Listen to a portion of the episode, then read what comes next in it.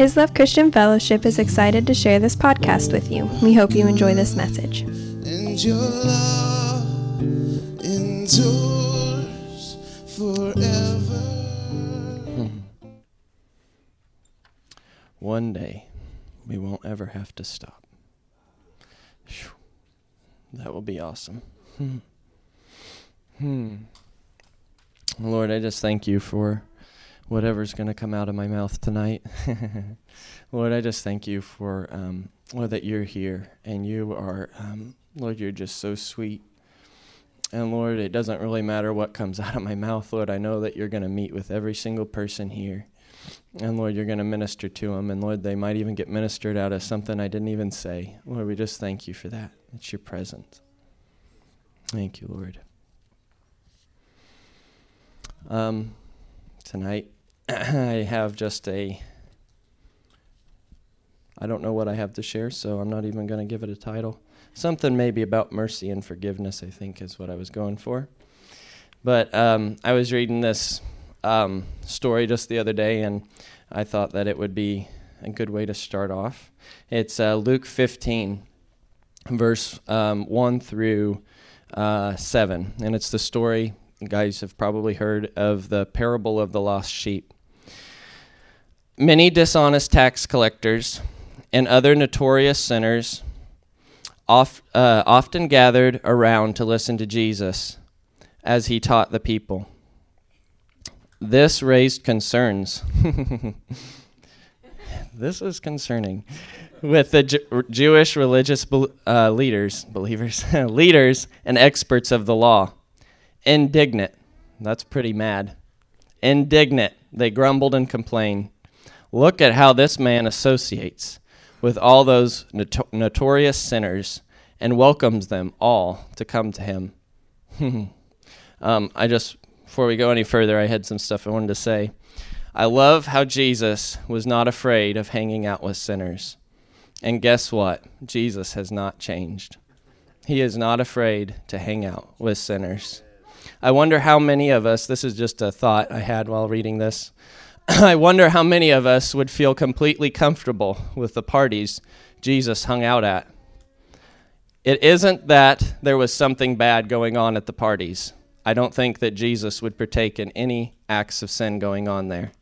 But it was who was there, the sinners. It was who was at the party. You heard a party of, um, if you heard something going on and you heard all these people that you know are not reputable are going to this party, you would kind of think, hmm, I wonder what goes on in there. Jesus was right in the middle of what was going on in there. I think that's awesome. I think every Christian I'm speaking this to myself too, should make it their goal to throw a party with the people that make them feel uncomfortable until we as a church run out of people who make us feel uncomfortable. The world knows how to exclude. Just look look around you. There's all kinds of exclusion. Religion knows how to exclude. But it is Jesus who changed things and included everyone. I wonder how many people would come to know Jesus just because one of us invited them over for a meal with no agenda except to love them. We're famous, at the world sees us as famous for judging people, uh, declaring what is sin and what isn't sin, uh, for our opinions, our, our uh, write ups after something happens. That's what the church has become known for. But what if that all suddenly changed and the world knew the church as someone, as people who just had somebody over for supper, just to love on them? What if we became known for how much we loved people and we invited over people we were offended with, people that we didn't agree with? What if we became known for instead of saying something after actually doing something after? Anyway, those are just some thoughts. I think the Lord's doing that in us. Okay. In response, Jesus gave them this illustration. So this is in response to their what in the world is he doing with these sinners? Sorry, Anna and Joseph, if I lean more this way. There's you guys are important too. All right. and liberty. Sorry, liberty. She's like, well, what about me? okay. This is so this is his response. There once was a shepherd with a hundred lambs, but one of his lambs wandered away and was lost. So the shepherd left the ninety nine lambs out in the open field and searched in the wilderness. Sorry. I wonder why this this lamb you, you, know when you go wandering away from the Lord, you don't wander into the green nice places. It's not like, "Oh man, I'm here by the water and loving it. The ocean was just around the corner." Instead, he wanders and he ends up in the wilderness. So Jesus, well, you don't know it's Jesus yet. The shepherd goes and looks for this one lost lamb. He didn't stop until he finally found it. He did not stop until he finally found it. Do you think that Jesus has changed in his, um, his response, his uh, agenda for all the unbelievers? Do you think he's different now that he has a few? now that I've got a few Christians on the earth, I don't have to be like I was back then. No, his agenda is still this. He did not stop until he finally found it. So the people we're praying for, he's already been working on them forever, and he's still going to keep working on them even if we forget about him. He does not stop. With exuberant joy, he, he's find it. He's found it. With exuberant joy, he raises, raised it up, placed it on his shoulders, and then carrying, carrying it back with cheerful delight. Returning home, he called all of his friends and neighbors together, and he said, Let's have a party. Come and celebrate with me the return of my lost lamb. It wandered away, but I found it and brought it home. Jesus continued, In the same way, there will be a glorious celebration in heaven over the rescue of one lost sinner who repents, comes back home, and returns to the fold, more so than all the righteous people who never strayed away.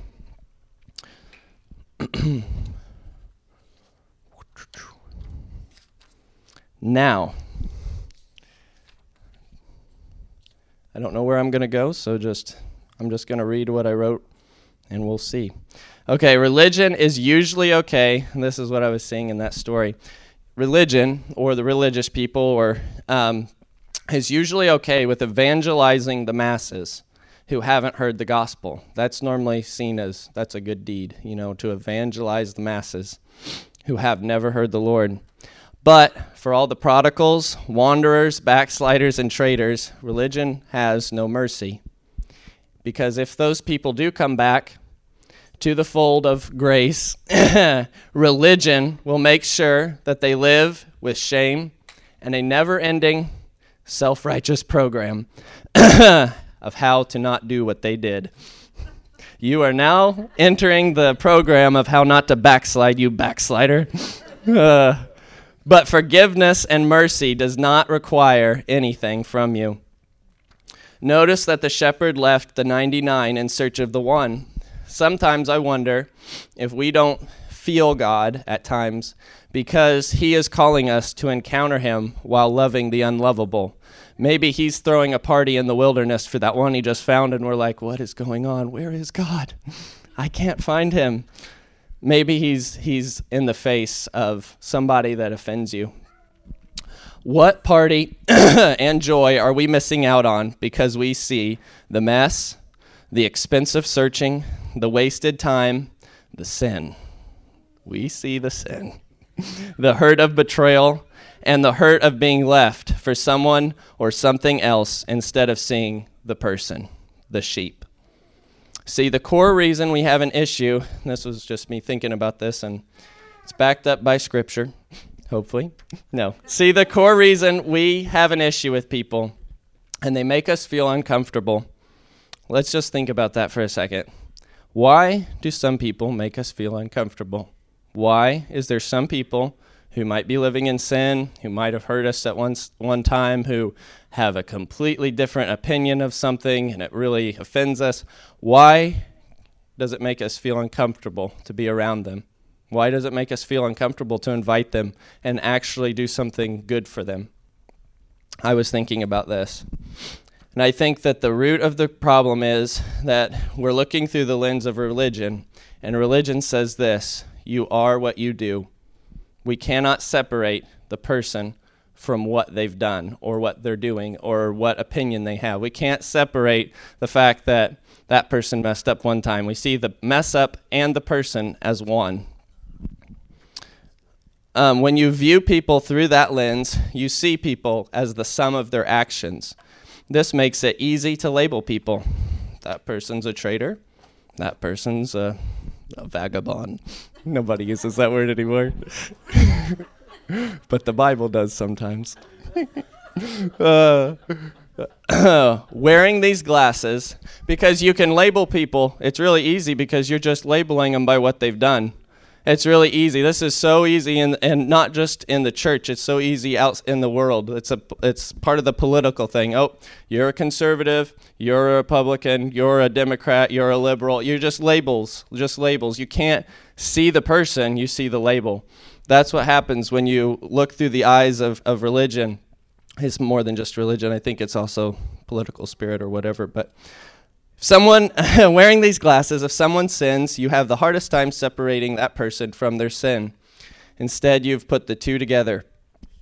But the truth is simple. This is the truth that breaks those glasses. See, you have these glasses on and you're not seeing the truth. The truth is, you are not what you do. You are who God says you are. That's, that's it. You are His beloved child. You are a lost sheep. You are somebody he loves. You are who he says you are. That's the only thing that defines. You know, when Jesus, or when Jesus, when God, which Jesus was included in that, was making the earth, uh, he didn't say, uh, well, he didn't say, he, okay, let me stop and start over. When God was creating the earth, he spoke the word and it became whatever he spoke. Let there be light, and there was light. Let there be uh, animals, and there were. See, whatever he says, that's what you are. That's the true identity. And so when you see people all messed up doing these things, that's like, what are you doing? It's not what they did that's defining them. That's not who they are. It's what he said they are. He said, I created man in my image. I want them. That's mine. I died for that one. God so loves the world that he gave his life for that one. That's what he says. And when we look through the other uh, lens of seeing all the mess they've made, we can't see it. We can't see who they are, what he says about them. I know um, this is a deep revelation. A fish is a fish, no matter if he acts like a bird. It's true. A fish is a fish, no matter if he acts like a bird or some other creature. It's never going to change that that thing's a fish. You are a child of God. You have been redeemed, and you might act up sometimes. That doesn't change who you are. And people are people. They are the ones God created and died for. And that doesn't change no matter what they do. Okay. So, um, okay, so this is, I was trying to relate this because this is something that I think sometimes we have such a hard time getting past. What does this look like in the practical for our own lives or for our own community? Let's say someone is dealing with sin, and I'm not just going to say someone. Let's say I was dealing with sin. It's not something, uh, if it's not something I want. Okay, gotcha. It's not something I want, the sin that I'm dealing with. So I confess it with my brothers and my sisters, and I repent. but I still feel tempted sometimes to fall into that sin. I repeat the process of confessing and repenting, but uh, does this mean I'm a sinner if I fall into sin again? Am I a bad person? Does that make me a bad person if I dealt with this sin? Am I now less righteous? Have I somehow fallen from God's righteous scale? Repeat offender.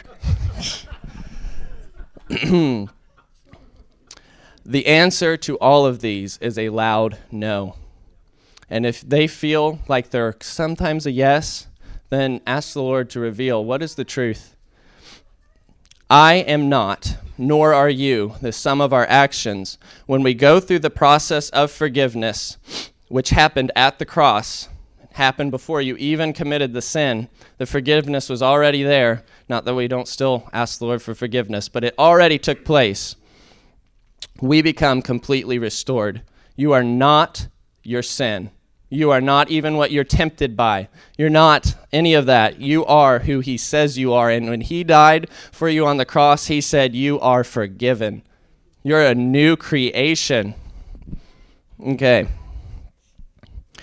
Um, you may deal with resisting temptations and even fall sometimes, but uh, and have to ask forgiveness, but it does not change who you are. You are not a sinner. You are not. You are a brand new creation. and I feel like this is so important, and I know the Lord's been working on this, um, revealing this to us in this past season.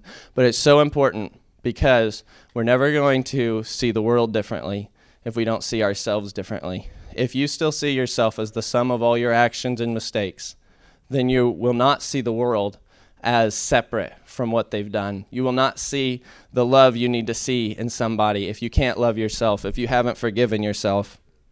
The focus, if you're dealing with sin and you can't, and it feels like you can't get free of this, you know, you're. You've done everything you know to do. You've fasted, you've prayed, you've you've created self-righteous rule stuff and it's still not working. You're you're finding ways to still sin. What should you do? Here's the thing that is amazing you don't need to focus on that. You don't even need to focus on the fact that you're dealing with that stuff. You keep it exposed, you keep it open. You always have to keep it open. But you focus on the fact of who you really are. Because whatever you're focusing on, that's where you're going to go. If you completely always are focusing on, oh, I deal with pride, oh, I deal with this, I deal with sexual temptations, I deal with this and this, then you're just going to keep focusing on them. It's like when you're driving down the road and you see something and you're like, oh, that's what happens. But when you focus on the fact that you have already been crucified and you are a new creation and you're completely pure and you're holy and you have all of these amazing attributes inside of you, the Holy Spirit's inside of you that produces love and joy and peace and self control. It has self control in there. When you focus on that and stop paying attention to what you are doing and pay attention to who you really are, the truth, that thing's going to leave. It's not, you're going to be like, oh my gosh, I don't deal with that anymore. What happened? It's because it's not who you are. It's a lie. It's what the enemy wants to throw at you say, you're still a sinner. You are still a bird. no, I'm a fish. and that is why we put fish on our cars, kids. Just kidding. Uh, actually, I have no idea. I think it's a, some sort of symbol from the. Anyways. Okay, so this is something. This is something else I thought was cool. Um, so, let's the Pharisees, the Sadducees, all the, re- the religious people that hated Jesus. They had generations of hating what God was doing. It was a continual thing that that had happened throughout the prophets, throughout even Moses. I mean, it was a, a generational work, not the kind you want. Do you realize like these people weren't just having, they weren't just fighting their own spiritual battle, they were fighting this stronghold that had been built for generations of unbelief and resistance to what God was doing. But do you realize that if just one of them, just one of them, had humbled themselves and repented, that stronghold that had been built up for years and years and years would have no power? You might think that you're the sum of your past generations and you have these major evil things that happened in your past. One repentance, one act of God, I forgive that sin. It's forgiven in my past generations. Set me free and my future generations. Boom. That huge, strong man defeated, completely defeated. We are, wa- uh, we are walked we are called to walk in forgiveness of ourselves and others. And that is what the religious spirit hates the most.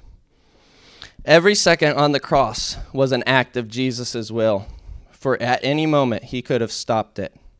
But then he saw me. Just want you guys to say that. Let's see. Repeat after me after I find it again. At any moment, he could have stopped it. But then he saw me. Okay, now you don't have to repeat because I'm going to keep going. I was the joy set before him. Every drop of blood, every shooting pain, every dislocated joint, every piercing thorn had my name on it. He endured it so that I could be free and forgiven. That's why it's so important that we know how to forgive ourselves and how to forgive others because He paid for it. When He saw you on the cross, it wasn't so He could see a self righteous person in 2,000 years. It wasn't so that He could see somebody that didn't know they were completely forgiven, thought they were the sum of their past mistakes. He paid for it because of the joy of knowing you would be 100% free. Free. So don't let the enemy set, let you settle for anything short of 100% freedom. 100%. Okay.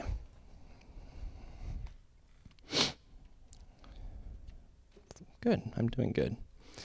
All right. So this is something else. I used to read the statement that Jesus said um, when he was telling a parable about, um, actually, he wasn't telling a parable. He was telling, um, well, he might have been. Anyways, he was telling about two people. One was forgiven a small debt, one was forgiven a large, large debt. And he asked the man, who do you think would forgive the the most, or who do you think would love um, God the most? The one that was forgiven much, or the one that was forgiven little? he said, Well, the man that was forgiven much. And this statement always made me feel like I need to have a really bad past in order to understand what kind of love the Lord has for me. But obviously, I've come to realize that it's not that, it's about your perspective. It's about your perception of what He did for you. Is it really big in your mind or is it really small? What He did for you, is it Jesus plus me got me where I am today? Or is it, oh, look what Jesus did for me? Look what he paid for me. And it doesn't matter. Do you think that, that God had to use less of the cross for you? Or do you think he had to use more of the cross for you? That's also the, the worm thing. No, he had to do it all for you, just like he had to do it all for the person next to you. It's he paid the same price. Anyway, so don't feel inferior. Okay. Now, James 2:13 says, "And remember that judgment is merciless for the one who judges without mercy. So by showing mercy, you take dominion over judgment." I think that's amazing. Um, I love this verse because it's basically saying, how do you want judgment to go for you? How do you want judgment day to go for you? How do you want judgment to happen to you? Do you want it to go well? Then it's really easy. Live your life showing mercy and forgiveness to yourself and to others. Okay. Showing mercy is like forgiveness in action. Faith is proven by the works you do. Faith without works is dead. Forgiveness is proven by how you show mercy. Showing mercy is more than words, it's giving a pardon and a gift to someone you have the right to receive justice from. I wonder how many times I've consoled myself when people hurt me by saying, God will make it right in the end, and then they'll be sorry. I think that everybody's probably thought those thoughts before, especially for some reason when you're a kid and you're not big enough to take care of whoever it was that hurt you, and you're just like, you'll be sorry because somebody's going to get you. uh, that's all you've got. so is it really mercy when forgiveness when you say that, or is it just the fact that you have no power to actually make it right? God will get you in the end and you'll be sorry. But that is not mercy. Mercy says, You owe me a debt. But instead of paying me, how about we call it even and I give you this gift of love, this gift, something for you. I don't just pardon you, that's forgiveness. That's awesome. Pardoned. Mercy is you're pardoned, and now here's something else. Here's a gift. So, what is the biggest debt I hold over people? And this is something for you guys just to think about. Maybe you don't deal with it, so don't get real introspective. introspectively. Yeah. Yep. don't get down on yourself. Uh, but just ask the Holy Spirit, what is the biggest debt I hold over people? And this is what it was for me. I want them to say they're sorry. That's it. I'm okay as long as they know they did it, it was wrong, and they're sorry. A little bit of tears and weeping at my feet is okay. Let the Holy Spirit do do whatever He wants. no, that's. I realize this. That is the debt I hold over somebody that offends me, that hurts me, that whatever. I need the payment of I'm sorry to release complete forgiveness and mercy. But no more. Lord, I let go, and everybody can say this I let go of every form of debt and payment I've been requiring of people. I made that up on the fly. I didn't even write that down. I could say anything and they will repeat it. Sorry. what I really wrote down was, Lord, I let go of what I've kept. Uh, hmm, yeah, that's why I that's why I did on the fly. Okay, never mind. Okay. Did God wait for an I'm sorry when he came to the cross? Nope, he didn't. While we were still sinners, while we were still the people that rejected him, he died and gave us a gift, the gift of mercy. and from that place of giving mercy on the cross, he cried out before any of us even knew what he was doing Father, forgive them. So, why am I sharing on this? Why, do, why have I felt like the Lord's been highlighting this to me? I believe um, the mercy and the forgiveness is a part of the infrastructure. It's kind of like the on- honor, it's part of the infrastructure God wants in place for the move of His Spirit He's about to bring. It's the building that can house the prodigals and the lost sheep. And it's the water that puts out the fires of gossip division, offense, bitterness, and hatred. So, God, increase all of our forgiveness level. And, yeah, oop, two minutes over. Um, I guess I could pray for you guys. Okay, everybody can stand. Hmm.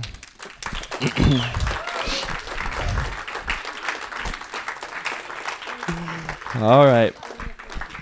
It's Jesus. No. I think I've told this before, but Steven Furtick was saying that he got down off the preaching one time. He was like 16 or something, and they were like, "Hey, that was a good message." He's like, oh, "It's all the Lord." And he's like, "No, it wasn't. It wasn't that good." oh, yep. all right, uh, Jesus, we just, uh, Lord, we thank you that you are the ultimate forgiveness and mercy giver. Lord, you have an abundant supply. And Lord, we just relinquish our control of um, any situations that we've been holding on to, hoping for repayment. And Lord, we receive the abundant supply of mercy and forgiveness in our hearts. Lord, we receive it for ourselves and for all of the people we see in the world.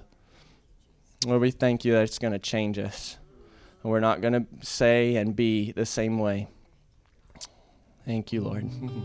Amen. Thank you for listening to this message.